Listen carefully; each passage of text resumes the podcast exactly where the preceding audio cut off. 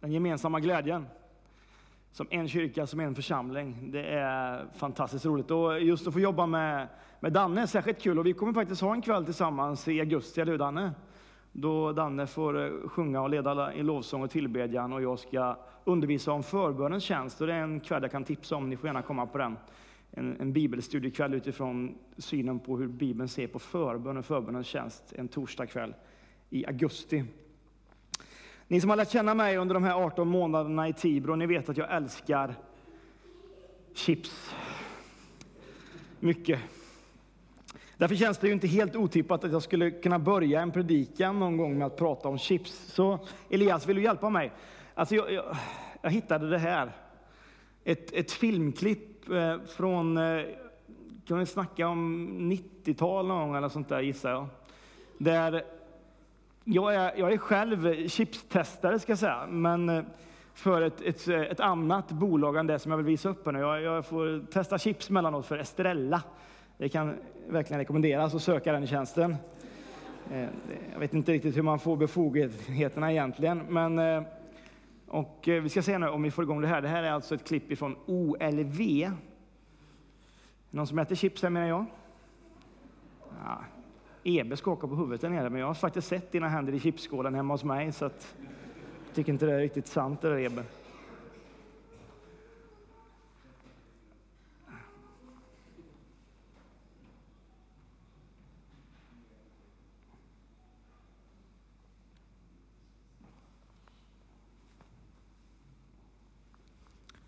Under tiden som vi väntar på det så eh, låt mig få börja med att ställa frågan.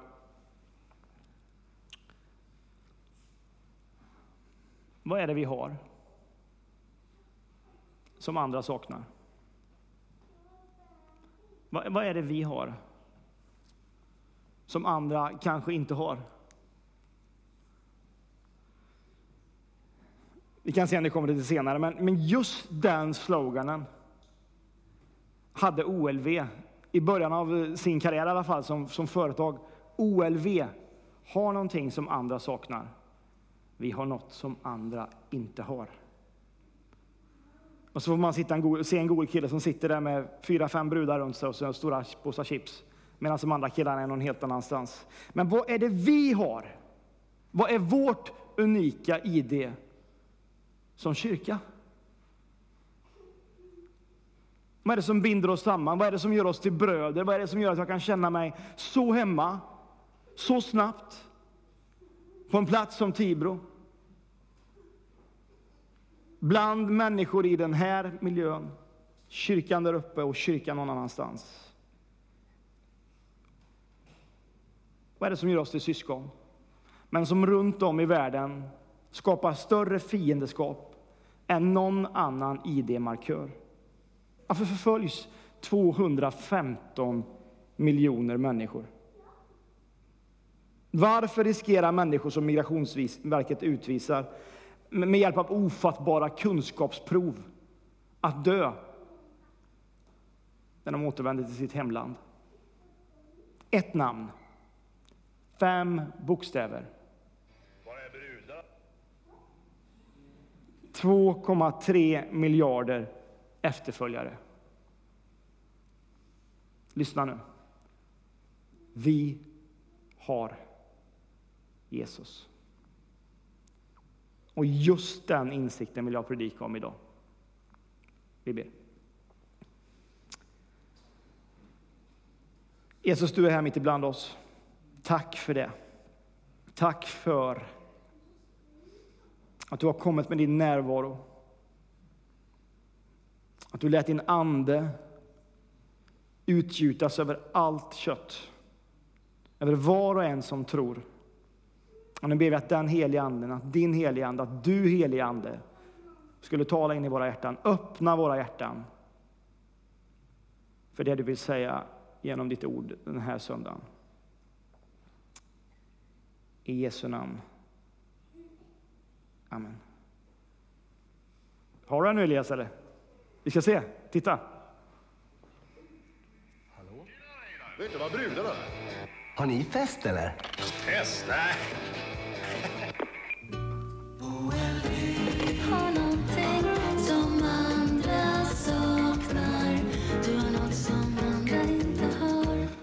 Köp två påsar Olveschips och cheesedoodles. Lika. Alltså den vignetten rakt in i en predikan, wow, den har du aldrig fått förut, eller hur? Kommer du aldrig att glömma den här söndagen. Låt mig få ta dig in i den berättelse som vi fick höra tidigare. Den som Patrik läste för oss ifrån Apostlagärningarna 3. Vi är alltså precis i det som är starten för den kristna kyrkan. Anden har utgjutits på pingstdagen. Ordet har gått ut och människor har börjat följa namnet Jesus. Här har vi två av de tolv, Petrus och Johannes. Och de är på väg den här dagen upp till templet. Som så många gånger förut. När de kommer upp till tempelplatsen så möts de av att där ligger en man. Han ligger ner bokstavligen. Han har ingen stadga i sina ben. Han ligger vid en ingång som heter Sköna porten. Men hans liv är långt ifrån skönt. Han lever tack vare att han kan tigga. Att han kan be, att han kan vädja, att han i sin utsatthet, att han är en av de minsta och när man ser dem så ser man liksom ner på honom och så kan han få ekonomi att klara sig. Och han gör som vanligt när, när två män kommer gående så han ser att det är, det är precis bredvid honom de går. Han, han tittar upp på dem och han sträcker sina händer. Och han riktigt vädjar tror jag. Ge mig något. Och Petrus han, han säger, se på mig. Se på mig. Och så säger han, silver och guld, det har jag inte. Men vad jag har, det vill jag ge dig. I Nazaren, Jesu Kristi namn. Stig upp.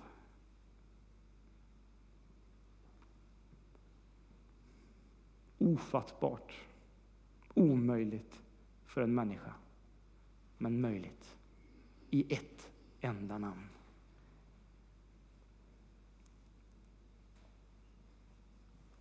Petrus har inget silver. Petrus har inget guld. Han har bara Jesus. Men det är aldrig så lite det. Jag tänker på Nobels fredspristagare 2018. En av de två var den kongolesiske hedersdoktorn, doktorn Dennis Mukwege. Välkänd i pingströrelsen såklart och har gjort ett fantastiskt jobb, inte minst i Panzisjukhuset, för utsatta kvinnor. Han, han är en... Vad är han? Han är någon som har fattat vad det handlar om. Eh, när man läser om Dennis liv så berättar han i någon av sina böcker om sin pappa. Dennis pappa var pastor. Han var pastor nere i Kongo. Han besökte människor. Och väldigt många av dem han besökte som pastor var sjuka människor. Utsatta människor. Han skriver, Dennis, att pappa han hade inga plåster, han hade inga mediciner. Men han agerade som en läkare när han gick runt i husen.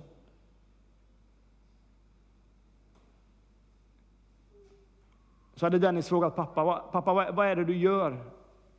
Du är ju ingen läkare. Du har inga plåster. Då hade han sagt, Dennis, jag ber för dem. Jag ger dem Jesus. Det är det enda jag har.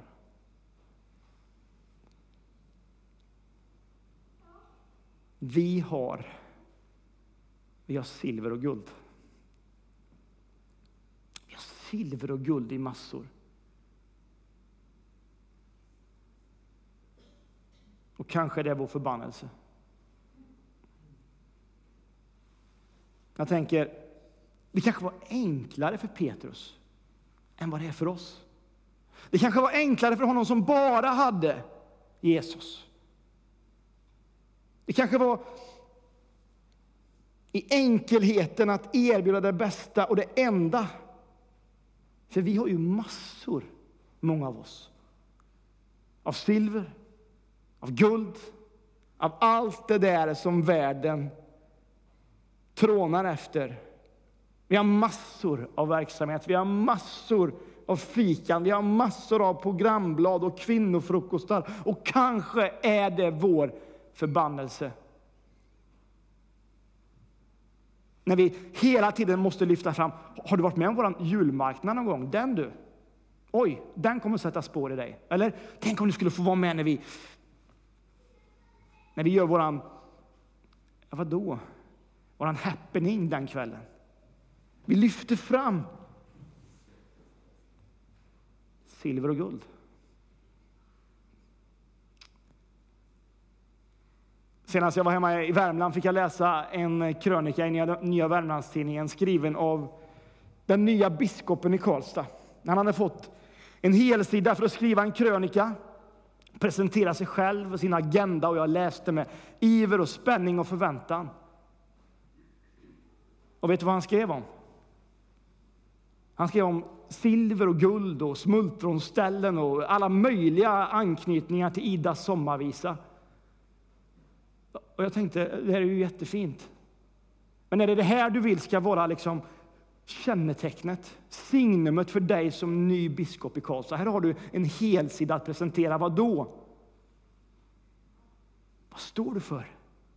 Vem är du? Vad är det vi ska ge folket? Vad är det människor i Karlstad, i Tibro, vart vi finns, behöver? Kanske har silver och guld blivit vår förbannelse.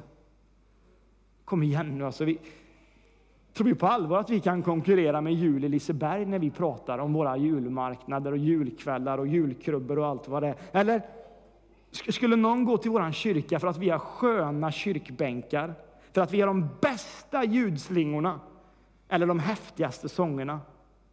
Jag, jag vet att vi historiskt sett har varit först på mycket. Men världen har kört ifrån oss på de här punkterna. Men vi har någonting annat. Någonting bättre.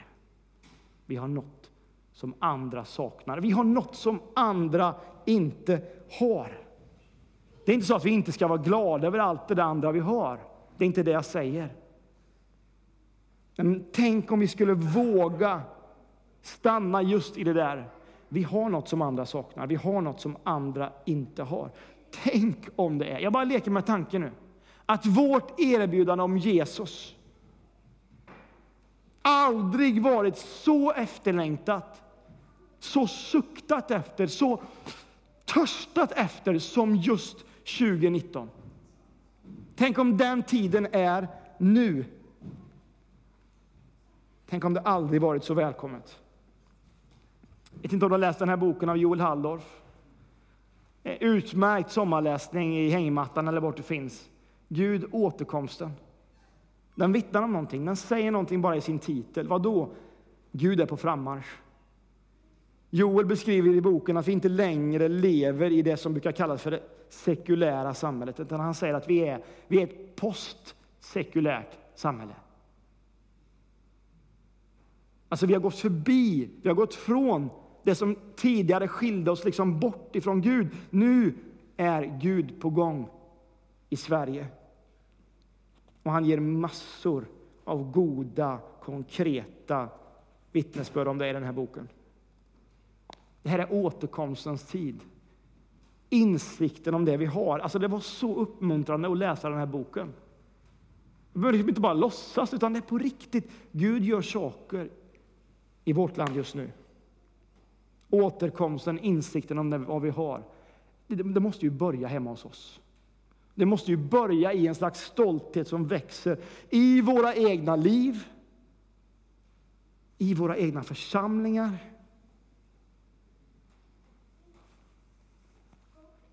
I Matteus 13 får vi en liknelse av Jesus. Matteus 13, vers 44. Jesus säger Himmelriket är som en skatt som ligger gömd i en åker. En man hittar den och gömmer den igen. Och i sin glädje går han och säljer allt han äger och köper åkern. Himmelriket är som en skatt som ligger gömd i en åker. Men hörni, ibland är det som att vi har hittat skatten och grävt ner den igen och fastnat liksom. I en, I en jättelång mellandagsrea. Där vi bara fynda en massa andra saker. Och glömt bort att vi har en skatt i en åker som vi en gång betalade det högsta priset för att få. I Vänern där jag bodde, ute på landet, hade vi en kväll samlats för att ha någon slags eh, samhällsträff, framtidsträff för samhället Värne med 300 invånare. Och eh, ni förstår ju att i ett sådant samhälle så drar alla tillsammans. Och alla de här olika grupperna jobbar ihop. Det är hembygdsföreningen, det är idrottsföreningen, det är jaktsällskapet och det är kyrkan. Och vi sitter där, jag och min ordförande Åke. Och när vi pratar om framtiden i Värne liksom så du, du kanske tycker det verkar dystert här, men det är det inte ska jag säga, utan tvärtom. Det är liv och rörelse och framtidstro. Och så ska varje grupp liksom få resa på sig och berätta om vad man drömmer om. Om vad man står för och vad man hoppas på.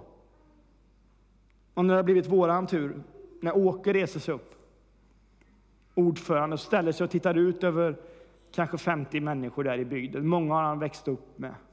Många har han gått i skolan med. Så säger han så här, ja, ni vet ju, ni vet ju att vi ska bygga en ny kyrka här i Värne för fem miljoner. Jag har hört att en del av er tycker det är dårskap. Och det må så vara. Vi är jätteglada för att vi ska göra det och vi är jätteglada för att vi kan erbjuda en plats för människor. Men egentligen är det inte verksamhet vi vill ge. Det enda vi vill göra är att presentera Jesus Kristus för er. Så att du ska få ett hopp att leva efter. Jag kunde känna atmosfären i lokalen när han sa det. Det kostar på att resa sig upp och ställa sig i den miljön och säga de orden som han sa. Det kostar på. Men oj, vad jag var stolt över hans stolthet. Jag tror hos oss i Equmeniakyrkan, kanske här i Pingstkyrkan, jag tror vi behöver gå och flytta fokus från medlemskap till medborgarskap. Alltså vi, vi har levt i en tid då vi, vi växte upp som en föreningsrörelse nästan. Liksom, och fokuset var väldigt mycket på att bli medlem. Att vara medlem. Men jag tror vi måste göra resan mot medborgarskap om vi ska få se en stark kyrka och församlingsrörelse framöver. För medlemskap, det, det, är ganska vagt egentligen. Vill du bli medlem hos oss? Betala in den här talongen så får du vara med. Ungefär så kan det låta. Men medborgarskap, lyssna nu. Medborgarskap bygger på ett, identitet. Två, stolthet. Tre, rättigheter. Och fyra, ansvar. Identiteten, den har vi i Jesus Kristus. Stoltheten, den har vi som kristen kyrka i Jesus Kristus. Rättigheterna, du vi har rätten, står det i Johannes evangeliet kapitel 1, vers 12. Att kalla oss Guds barn. Kom inte och säg att du inte är det. Det är du. Du har fått rätt löften åt alla som tror på Jesu namn. Läser vi. En rättighet att vara medborgare i Guds rike.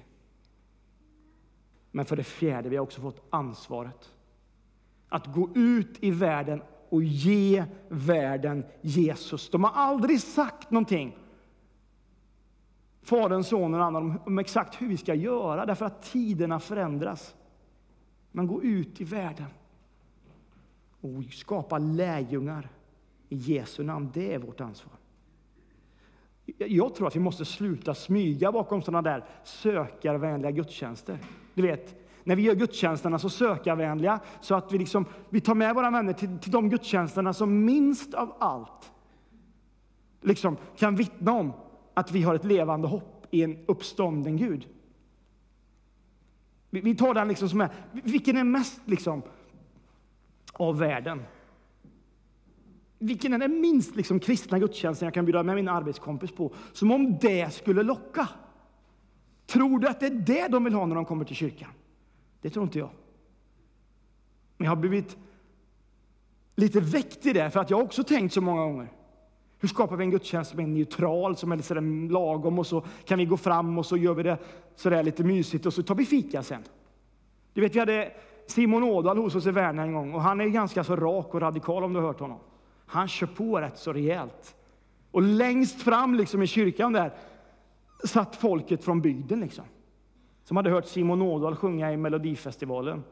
Och han körde på i över två timmar och jag var helt sjösvett liksom. Och, och han bara öste på om vad Gud gör liksom. Och, och jag var, både älskade det och kände en oro liksom, för det här är ju så kristet. Och vet du vad de sa efteråt? Wow! Om det där är sant, som han säger. Wow! Och jag kände bara, och wow. Jag fick be om förlåtelse till Jesus själv. Vi måste sluta smyga bakom sökanmälningar, gudstjänster eller de där orden vi har hört någon gång. Franciscus säga predika alltid om det behövs. Använd ord. Det är som att vi nästan tar dem ibland och så tänker vi vad skönt. Då behöver inte jag säga det. Det räcker med att jag ger ut lite mat här eller jag bjuder på någonting eller jag öppnar dörren så kommer de ta emot Jesus. Nej. Det öppnar upp för möjligheten att förkunna. Det är när ordet förkunnas, när ordet delas, som människor kommer till tro. Jag tror också vi måste sluta tänka på människor och börja be för dem. Tänk om det skulle vara din utmaning i sommar. Och min med. Att skicka vykort och sms till människor som har det tufft. Där vi inte slutar med orden ”jag tänker på dig”. För om du ber, skriv det då.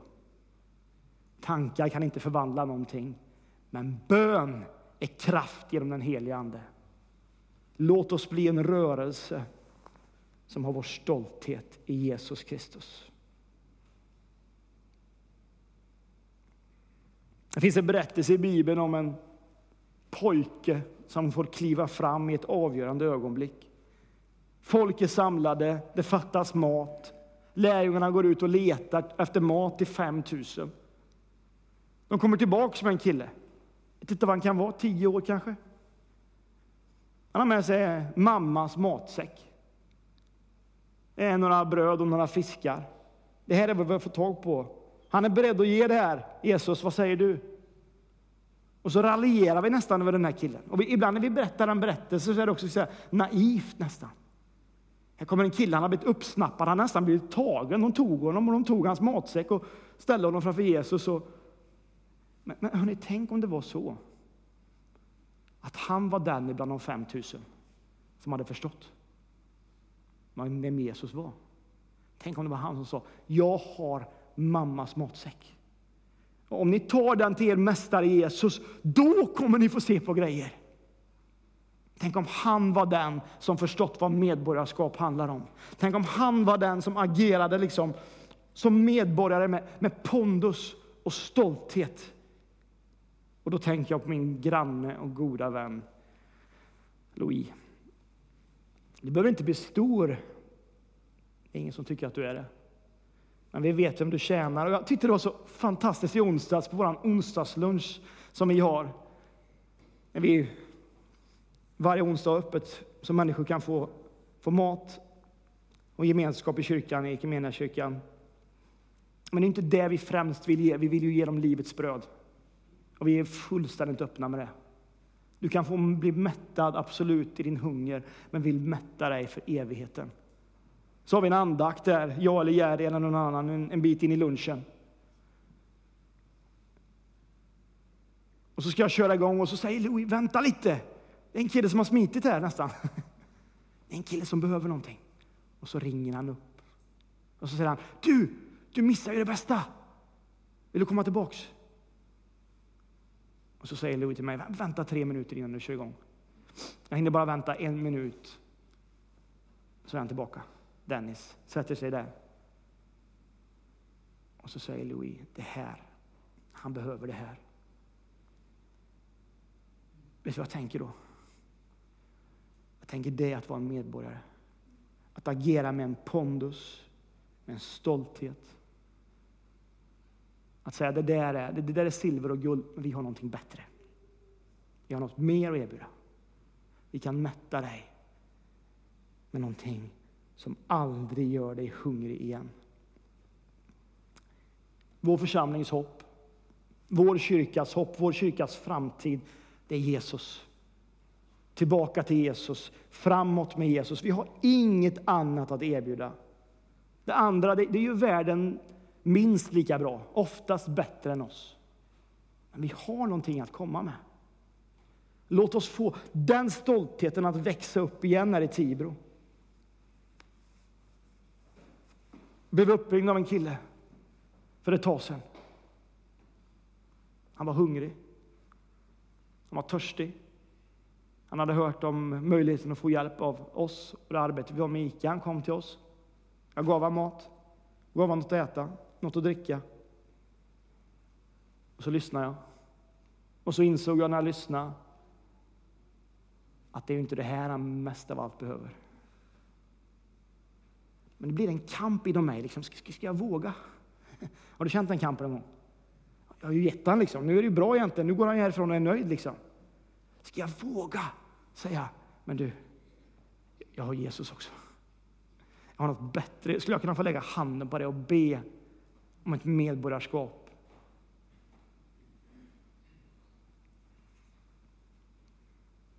Men när jag gjorde det, när jag såg de ögonen och förstod att det är det här, det är hoppet han saknar. Lyssna nu. Han frågade efter mat och vatten, men det han saknade allra mest var en mening med sitt liv. Ett hopp, en hållbar relation.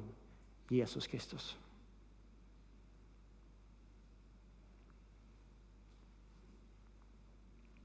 Jag tror de här människorna finns runt omkring oss alla hela tiden. Där du rör dig, på din arbetsplats, på din skola, i ditt grannskap. De som frågar efter man egentligen saknar det du har.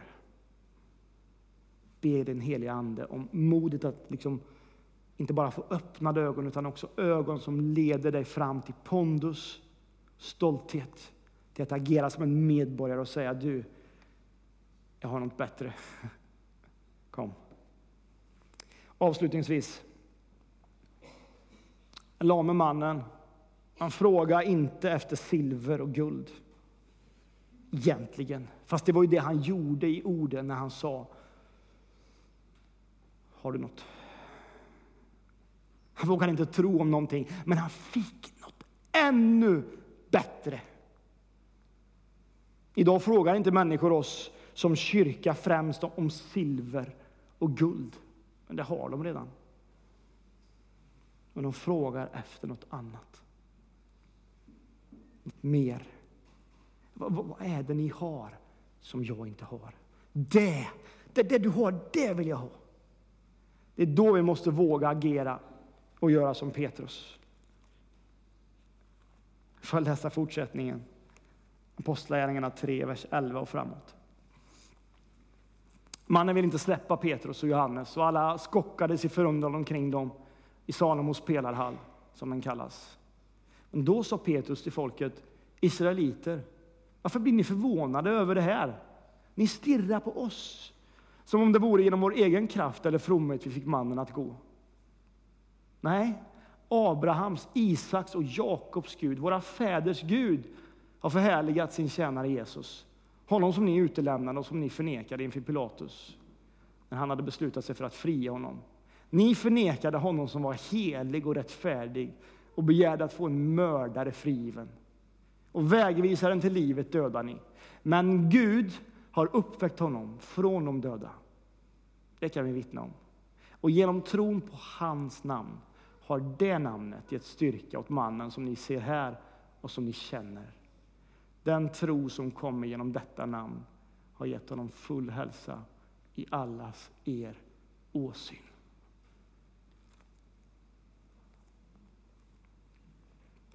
Det är en frestelse och en förbannelse att peka på sig själv.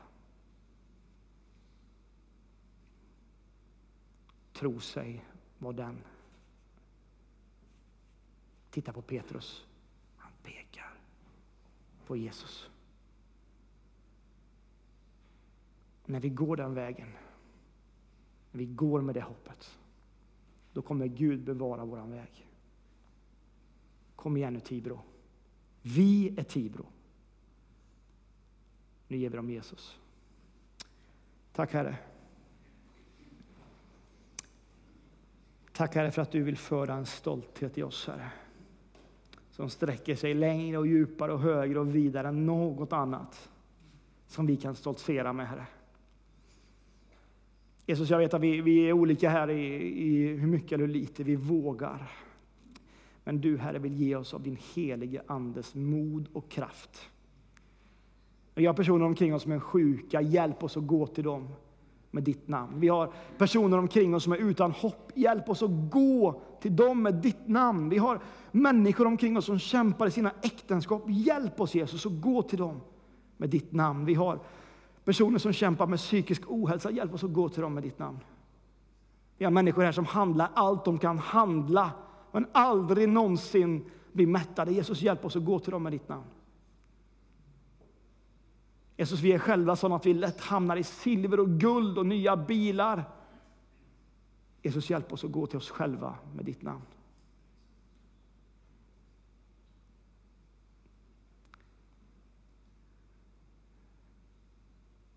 Jesus. Ditt namn, det enda. Tack för det Jesus. Amen. Ska Danne få sjunga en sång och sen vill jag bjuda in dig till förbön.